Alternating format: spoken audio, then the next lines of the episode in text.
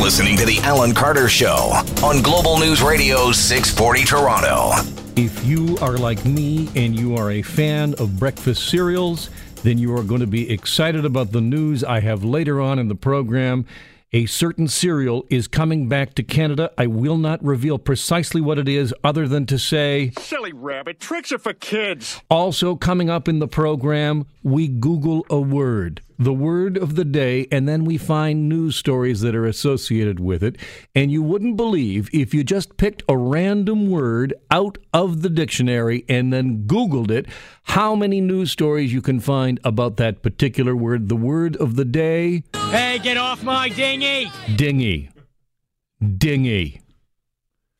News about dinghies coming up. Plus, incredible news out of Calgary where a woman decides to go to an air show, visits the porta potty, and then something truly horrible happens. Those details are coming up. But we begin with the report into the killings by Elizabeth Wettlaufer. Wettlaufer is serving a life sentence after pleading guilty in 2017 to killing eight patients with insulin overdoses and attempting to kill four others. Seven of the patients she killed were residents at Caressant Care in Woodstock, Ontario, the community where the report is being released today. Wettlaufer was fired from Caressant Care in 2014 after multiple medication errors and then was hired by Meadow Park Care Home in London, where she killed a 75 year old resident. She told lawyers with the inquiry, inquiry that she chose insulin to commit her crimes because it was not tracked where she worked. Here is the commissioner of the inquiry speaking live now. This is Eileen Gillese. My goal in my remarks today is to focus on the recommendations. But before I discuss the recommendations, there are a few foundational points that I'd like to make. The first is, and I know this is going to seem very much like a lawyer with her exhibits at trial, but I hope that this report becomes a reference point for all the long term care homes in Ontario. And like most people, I think we deal with paper more than lengthy documents on uh, the uh, on the web. So what I'd just like to do is to talk to you about how the report works. So volume one is um, the executive summary and consolidated recommendations. All right, you are listening there So to Commissioner look at that Eileen Gillese as she's going through her document there, and you uh, hear her outline what she hopes this document will achieve. And that is a benchmark, something that long term care homes in this province will look at and say that this is the way to conduct ourselves going forward when it comes to the dispensation of potentially lethal medications. The judge, police, and prosecutor in this criminal case, keep in mind, all have said Elizabeth Wettlaufer would not have been caught without her confession. If she had not confessed to this crime, if she had not come forward, these crimes would never have been discovered. Before we get too far into the report, it is important here to remember that we are talking about lives, eight lives here. For context, here are families of the victims talking outside of court in June of 2017 following Wettlaufer's guilty plea. Sorry doesn't cut it. Sorry doesn't cover it up for me. I mean, an apology like that is just, in my opinion, is just a waste of time, paper, and air because it doesn't mean anything to anyone. This is the woman you have to remember. When she killed my grandmother, she went on a cruise the next day. That's right. On her vacation and had fun and took pictures and laughed and she has emotions. She doesn't have to fake them. She just doesn't have emotion when it comes to deciding whose life that she's going to take. Uh, and she just, like I said, didn't put any value on my grandmother's life, but we do. I don't think that she should ever even get the possibility of parole, ever. I think she should spend the rest of her life in a small box contemplating what she's done. This report that is just coming out is warning that what happened with Elizabeth Wettlaufer can happen again. Quote, we cannot assume that because Wettlaufer is behind bars, the threat to the safety and security of those receiving care in long term care systems has passed. That is, according to the justice who you were hearing from just a little while ago. To avoid similar tragedies in the future, it's critical that awareness is developed through the healthcare system of the possibility that a healthcare provider could intentionally harm those in their care. That, according to the author of this study, who says healthcare serial killers are, quote unquote, a phenomenon. One thing that is not being called into question is the role of the union and what it played in allowed in allowing Elizabeth Wettlaufer to keep on going. That is because the mandate set out by the former Liberal government did not allow for that to be examined in this report. And my next guest has written about this in a column in the Toronto Sun, Brian Lilley, journalist for Postmedia, joins me on the line. Hi, Brian. Hi, Alan. Joining you from uh, where so much of this has been talked about. The, I'm on the lawn of, of Queen's Park where I can literally see multiple bus shelter ads by the union that we're about to discuss, the Ontario Nurses Association lobbying the government on how nurses should be treated, but they have been exempt from this, as you say, because of the previous Liberal government, which was very labor friendly and I, I guess just didn't want this looked into, even though much of it came out during the trial and and in subsequent testimony. So, what is it that the trial found about a lack of or a potential lack of oversight from this professional organization? Well, the look, and I want to be straight up. I am a member of a union, and unions have a place and role in our society, and they should be there to protect employees uh, when it comes to uh, labor strife between themselves and the employer. But in the case of Elizabeth Wettlaufer, she was fired for a whole host of reasons. She was fired with cause by Caressant Care in Woodstock, Ontario, and that's the place where uh, she's alleged to have killed, I, I, believe it's as many as seven victims there, uh, long-term care facility. Uh, at the point that she was fired, neither the nursing home nor the union that grieved her firing knew that she was a serial killer. But they did know that she'd been giving the wrong medication she had been giving medication early. She'd been giving the wrong type of insulin to people. She had been doing things that nurses should not be doing. And that's why Caressant Care fired her. And when they fired her, as I said, it was with cause. That meant she would not get severance. She would not be uh, getting a, a glowing reference letter. The union grieved that without investigating were the claims against their member true. Mm-hmm. They grieved it and forced through a hearing at the Ontario Labour Board to not only have Elizabeth Wettlaufer paid $2,000, but Caressant Care was forced to change the status of her firing and give her a reference letter that said she left voluntarily, quote, to pursue other opportunities.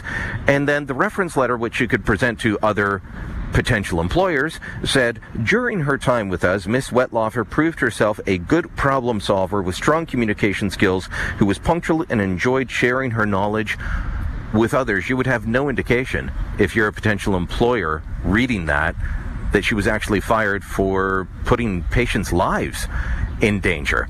And Ms. Wettlaufer killing... went on to kill uh, another person uh, after yes. that. I guess, and, and injure others because she she didn't always succeed. Sometimes she uh, attempted to, to kill her patients and didn't succeed. So there's a lot of families. Uh, you know, she was fired from a job in 1995. And again, the union grieved and had it changed from uh, termination to uh, voluntary uh, resignation due to medical reasons. She probably should never have been practicing nursing in the first place. Brian Lilley is a Toronto Sun columnist who's joining us from the lawn of Queen's Park. Thank you, Brian. Appreciate you being on the uh, program today. Thank you. And I think Brian raises a great question there. Why was that not looked into? But also, I think there are other questions about you know, unions just, and I think if you work in a unionized shop, Brian, full disclosure, uh, uh, Brian, full disclosure from him about being a union member, full disclosure from me, I'm also a union member, but I think we've all seen where unions kind of blindly go to bat for people because that's the job that they have. And I guess there is a question there as to whether or not that should continue. When we come back, I want you to weigh in on this plastic bag ban. Have you heard this? Now it's going to be moving now to Sobeys. Sobeys going to phase out plastic bags altogether. Meanwhile, hotels are saying no more plastic uh, shampoo for you to steal. Has the pendulum swung too far?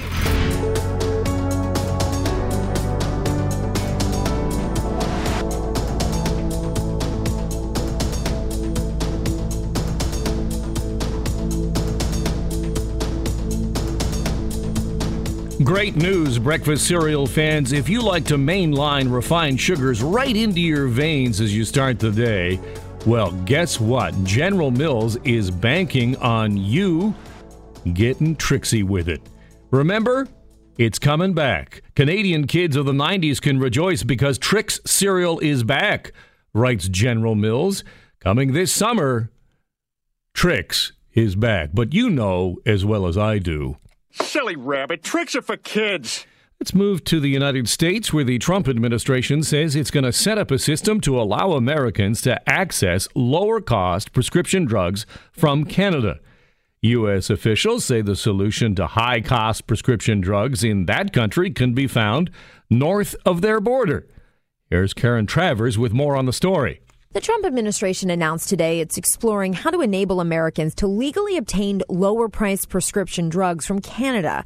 HHS Secretary Alex Azar said in a statement that the administration wants to allow safe importation of certain prescription drugs to lower prices and reduce out of pocket costs for American patients. HHS says under this plan, states, drug wholesalers, or pharmacists would import drugs from Canada that are versions of FDA approved drugs and manufactured consistent with FDA approval. Karen ABC News, the White House.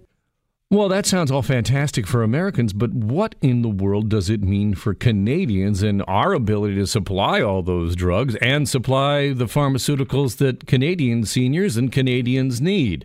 Hassan Yussuff is with me on the line. He is president of the Canadian Labour Congress. What do you make of this news, Hassan?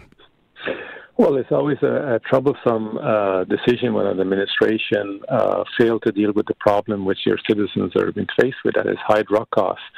Our solution to this problem has been, of course, is to ensure that we have regulation that actually can protect uh, the, the, consumer and ensuring uh, we can have access to, to medication the Canadian need. And that's what has allowed us to have uh, lower prices than what Americans uh, uh, are paying right now. And by the way, um, in the context of drug price, the U.S. is the second highest uh, drug prices in the world uh, for for consumers. Uh, I mean, we here, despite the fact we have access and still have lower costs, we still have the third highest drug costs in the world uh, uh, comparatively to other nations. Uh, but we have good regulation that can be further improved. I think to a large extent to ensure that Canadians can still be able to get access to medication and, more importantly, um, able to afford that at the end of the day of course, our push is to get a national pharmacare system. But at the end of the day, we're very sympathetic to Americans who are struggling with real life choices.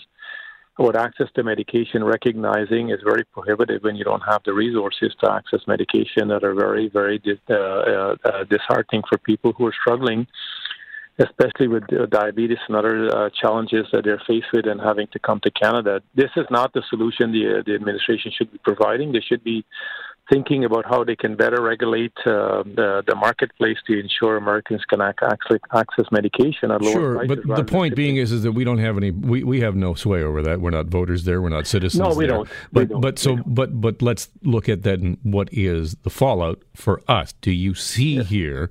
Uh, a cascade where drugs will then become more expensive or more difficult for Canadians to get? It is quite possible. Nobody's raising the alarm bells right now that this could drive Canadian prices up uh, because we do have a regulation that actually control uh, the prices that manufacturers charge. But it could create some crisis if the marketplace don't uh, continue to produce at a level that consumers are demanding. And when American consumers are demanding, it will put out pressure as to how much they're producing that could meet the supply at the end of the day. But right now, nobody is raising that. I think our government certainly are monitoring what is happening, and more importantly, of course, we need to keep our eye on the ball to ensure this does not create uh, an unnecessary burden for Canadians in the long term. Hassan Yussuff is president of the Canadian Labour Congress and joined me on the line. Thank you very much. Appreciate you being with me. Thank you, my friend. All the best. So obviously, no reason for panic, which as a news guy, I, I'm I'm sad about. No, I kid, but obviously this is a, a reason for concern for for those that are you know obviously you know struggling to be able to fulfill their prescription drug costs as it is. Now I want to turn to the phone lines here in 416-870-6400 star 640 on your cell. I want to talk about plastics. Uh, you heard the news that shoppers at Sobeys will soon need to bring their own stuff with them or purchase paper bags because the grocery chain is going to phase out plastic bags by February of 2020. That will mean that those will all be gone. Now, Prime Minister Justin Trudeau said in June that his government is starting regulatory work to ban toxic single use plastics because garbage infiltrating the world's waterways is completely out of hand. And that goes hand in hand with a story out of London that the fight to save the seas from plastic now means the end of mini bottles of shampoo and other toiletries that we all love to steal from hotels. The owners of Holiday Inn and Intercontinental Hotel says Tuesday that Nearly 843,000 guest rooms are going to switch to bulk size bathroom amenities as part of an effort to cut waste. My question for you, as we put out the call again, is for your perspective on this. I mean, it's a no-brainer. We need to cut down on this sort of stuff. But where does the pendulum go on the swinging back and forth? Obviously, there was a time when we just all went to the grocery store and loaded up with as many plastic bags as we could get. Remember those LCBO bags, those sweet LCBO plastic bags? They were totally indestructible. Remember those things? Well, we don't have those anymore. So things have changed, but have they changed too much? 416 870 6400, star 640 on your cell as we're asking questions today about whether or not this whole plastic ban is just kind of going too far. Or is it just time to say, look, enough of this? You can buy a paper bag for goodness sake. Doug is with us. Doug, what do you think about this? Oh, and I got to give you credit. Those last two stories you did actually got my blood boiling. Great job. But on the plastics, you know, we've had now five, six years where people, you know, I'm talking about my wife, they come in with their own bags. We don't need the plastic bags anymore. I don't even see why they don't bring back the old uh, brown paper bags and then people will bring their own bags because after it rains once, they'll never go through the brown paper bags like we did when we were kids. no, no, kidding. And then you know, and, and, then the eggs fall out of the bottom, and that's the way that goes. Well, if we're going to bring back uh, brown paper bags, can we bring back the bag boy? Can we get that? Maybe. Absolutely. I don't see. Uh, can I say that? Can I say boy though? No, I have to be gender. Bag person. Bag person. Bag X. Or bag child. That would be better. All right. Thanks, Doug. I appreciate you being with us. Michael is on the line, has this whole plastic thing uh, gone too crazy. Michael. Yes, I do think so. I think it's gone too far. And I think what I'm going to see happen is that you're going to see more people hoarding things. So when they go to the grocery store, they're going to get more of those bags if they can. Or when they go to the Holiday Inn, they're going to swipe more of those shampoo bottles just to hold on to them. So you just think that people are going to say, "I have this. I have this at home. I have this collection of bags that I just use." That's right, and I think people are going to hold on to those bags because there's scarcity all of a sudden. Because suddenly, well, you know, what if the rules change tomorrow? I might need them, so I have to hold on to them longer. Do you think there'll be like prison cigarettes? There'll be like currency. Absolutely, because suddenly you're going to hold on to things if you realize that there's scarcity and you're not going to be able to get them anymore. And this always it always comes back to cats too, and cat litter for some reason. I don't know why, but it always comes back to cat th- cats. Thank you so much, Michael. Appreciate you being there. Sandy is with us uh, from Alliston. I believe Sandy, this is you. Hey, what do you think? How does my straw end up in the ocean? That's uh, how I would like to know. I'm in Ontario. I think just the east and the west coast should ban straws. You just, you think that those of us that live in the center part of the country should just be able to use as much plastic as we like because we don't live near the ocean? That's that's right. It goes in the landfill. It doesn't go into the ocean. Right. So by they're wor- they're worried about straws getting up in the ocean. Make that law. Just the east and the west coast provinces and states. You can't use straws or plastic or whatever. So if you lived in a place where it had a strong breeze, you'd be allowed to like burn tires because that's not a like it's not affecting you. Like I, I, I, I see your point, but it does end. Like the, the plastic ends up somewhere, right? It ends up in the landfill. In the landfill. All right, Sandy, I do appreciate that. Thank you very much. I, I like that. All right, uh, you know what I like to do here on the big program sometimes is I just like to every once in a while just put a word into the old internet. I just put a word in there and I say, well, what's going on with this word in the news? And today the word is Hey, get off my dinghy! dinghy. We have dinghy news. This is from Lynn News in the UK. These are all stories that have happened within the last couple of days, within at least within the last month, all dinghy related. A person was rescued after drifting 500 yards out to sea in an inflatable dinghy last night. They had to launch a lifeboat around 6 p.m. After being located by the crew, the person was located back in the UK. So there's a dingy uh, piece of news. This one I like. This is from SquamishChief.com. This is just in the last couple of days. River revelers beware. Operating that inflatable dinghy under the influence could cost you your driver's license. After an Ontario man was convicted last month of impaired operation of a canoe in a case that involved the death of an eight year old, you may recall that case. Some interesting questions are now being raised about how Canada's impaired laws draw apply to watercraft, and the judge in that case concluded that anything capable of navigating a waterway is a vessel, which are included, although not properly defined, under impaired driving legislation. So that means a dinghy is a vessel. One last dinghy update, shall we? If you're a fan of the dinghy, or just saying the word dinghy, save the date February 29th, 2020. That is when the only show in the world dedicated to dinghies will return to London. That, according to the Royal Yachting Association. All the dinghy news fit to print. Hey, get off my dinghy!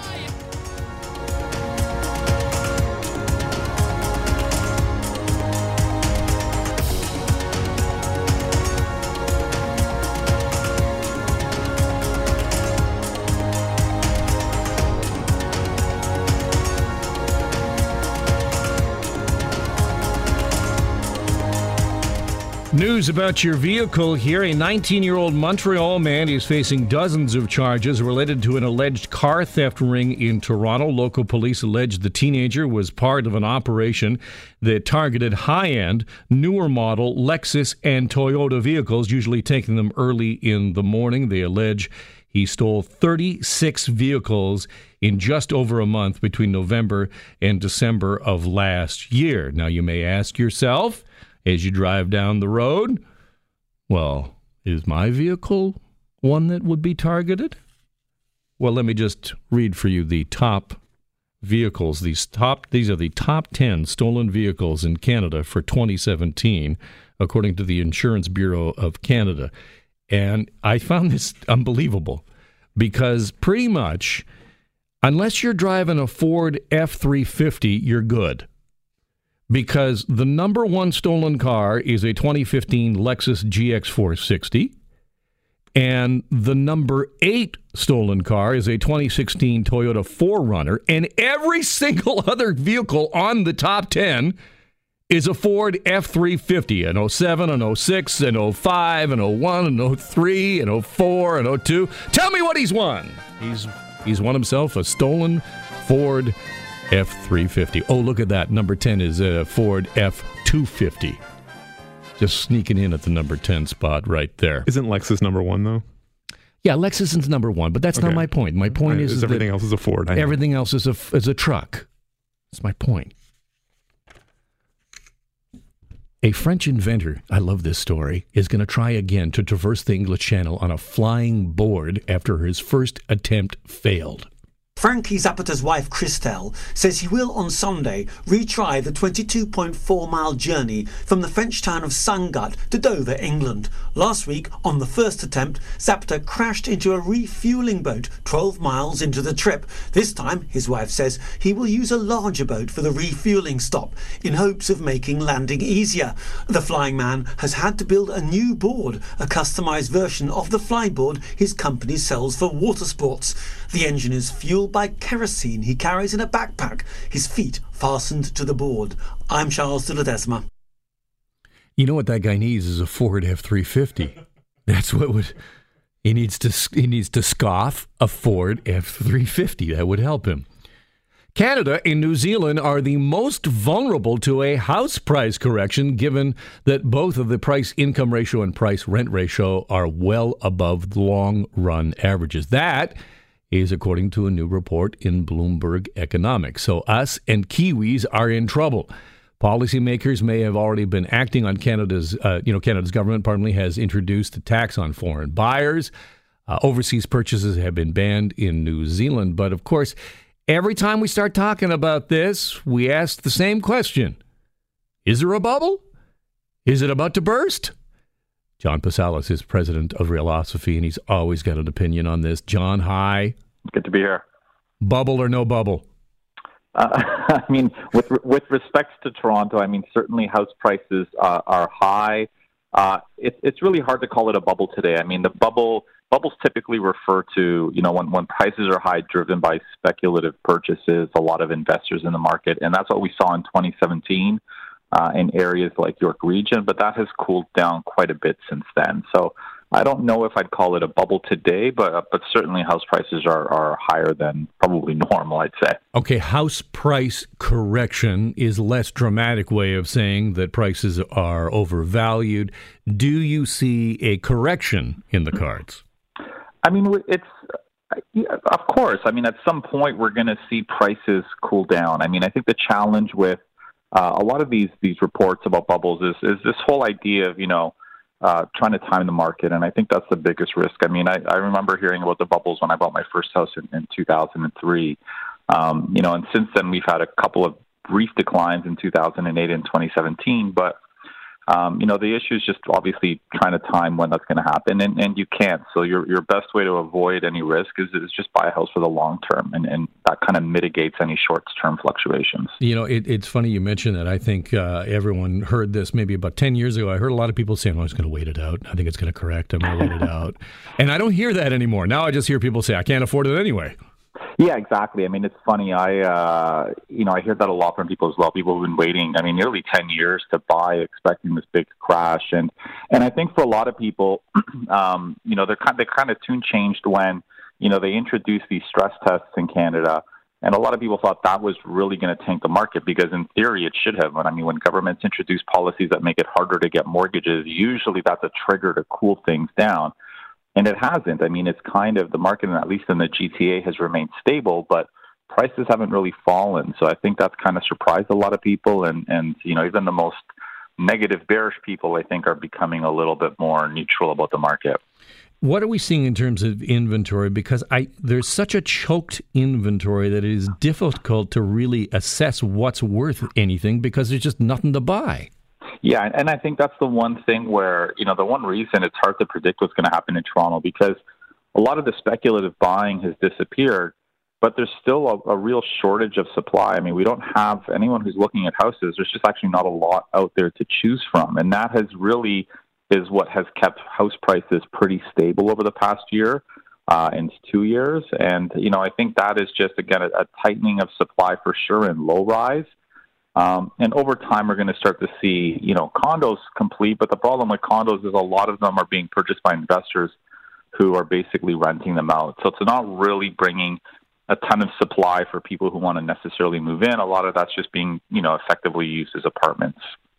Between weather and real estate, that's all we like to talk about in this city. John Pasalis, president of Realosophy, thanks so much for being on the program. Pleasure. All right, a couple of quick sports stories here. This from London. Did you know that medieval jousting is a thing? Well, yes. People actually do this. It's a real sport. And now, something called English Heritage, which is a charity which manages monuments and castles, says accuracy is vital in jousting. And now they have new video review technology. Let's go. Are you stupid? Are you dumb? Let's go to Secaucus now for the video replay on the jousting tournament.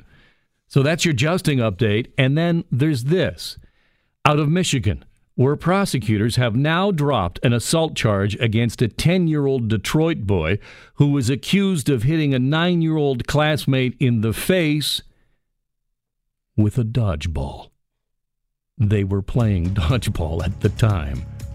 And then they were going to charge this kid. The prosecutor says probably a better way to go forward than taking the kid to juvenile court.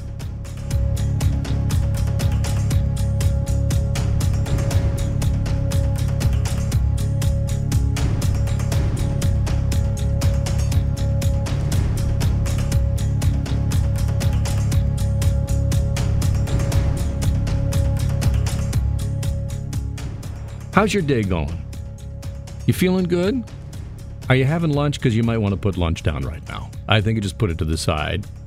Uh, and our next story will prove to you that no matter how bad your day is, it's not as bad as the day that this woman in Calgary had. It's a vile experience that just grosses her out every time she thinks of it. A repulsive reminder of what was supposed to be a memorable event with her boyfriend's family visiting from Germany. Been having nightmares. The couple, along with their five week old little girl, went on Saturday to the Wings Over Springbank Air Show. But intense winds forced a sudden cancellation, and spectators were sent away. Before they left, Cecilia had to make a pit stop at the portable toilets, a decision she's come to regret. As soon as I was trying to sit, actually, I the whole thing just went on my back, like back, the door facing downwards. And I'm actually sleeping on it, and I could feel all the water and everything falling on me. I'm getting a heart attack. It's like crazy. I just know that Cecilia is in one of those washrooms. There were like five or six of them. They all tipped over, one after another. Like, yeah. That's why they couldn't find me because they didn't know which one I was in. It had trapped her inside. Stefan scrambled to hoist it up enough for Cecilia to crawl out. Oh my gosh, I was thinking like crazy. It stank. I was a mess. My hair had some toilet paper in it. I had brew water, pee water. I saw some needles there. Beyond being humiliated, she was worried about potential injuries. Medics were called in and she was checked out at the hospital. Oh, I had like almost two hours shower. I was in the shower for the longest time. The wind was exceptionally bad that day. Viewer video shows bouncy castles at the air show taking flight. It's left the family wondering about those porta potties and their lack of stability to withstand the wind. Nothing was anchored down, no weights on them. The only weight they had was the pee and poo and the chemicals. What would happen if we would stand closer because of the wind to those toilets and those 100 kilogram toilets would have fallen on our stroller? Springbank Airshow organizers didn't respond to our request for comment. SuperSafe Toilet Rentals said its spokesperson is out of the province and couldn't issue a response. I left them two times now already a message. So far, they never answered me back. And from Springbank Airport, they just say that they hire this out to a separate company, so it's not their responsibility. As Cecilia recovers from bruises and sore muscles, she just wants to forget the whole thing happened, hoping someone eventually accepts some accountability. Jill Croteau, Global News. Is that not the most disgusting story you have ever heard? That is just the stuff of nightmares. Man trapped in a porta potty. Well, how's about this for a kicker to finish that off? Authorities say a woman suspected of urinating on potatoes at a Walmart in Pennsylvania has now turned herself in. Keep it down. West Mifflin police say 20 year old Grace Brown is facing multiple charges, including criminal mischief, open lewdness, and public drunkenness. She turned herself in Tuesday after learning authorities were looking for her. You know why authorities were looking for her? Because they posted surveillance photos of the incident on Twitter. They haven't said when the incident took place or why the woman allegedly relieved herself on the potatoes. This incident comes weeks after a video posted on social media showed people licking ice cream from Walmart freezers in Texas and Louisiana. You want a sign of the four horsemen of the apocalypse, ladies and gentlemen?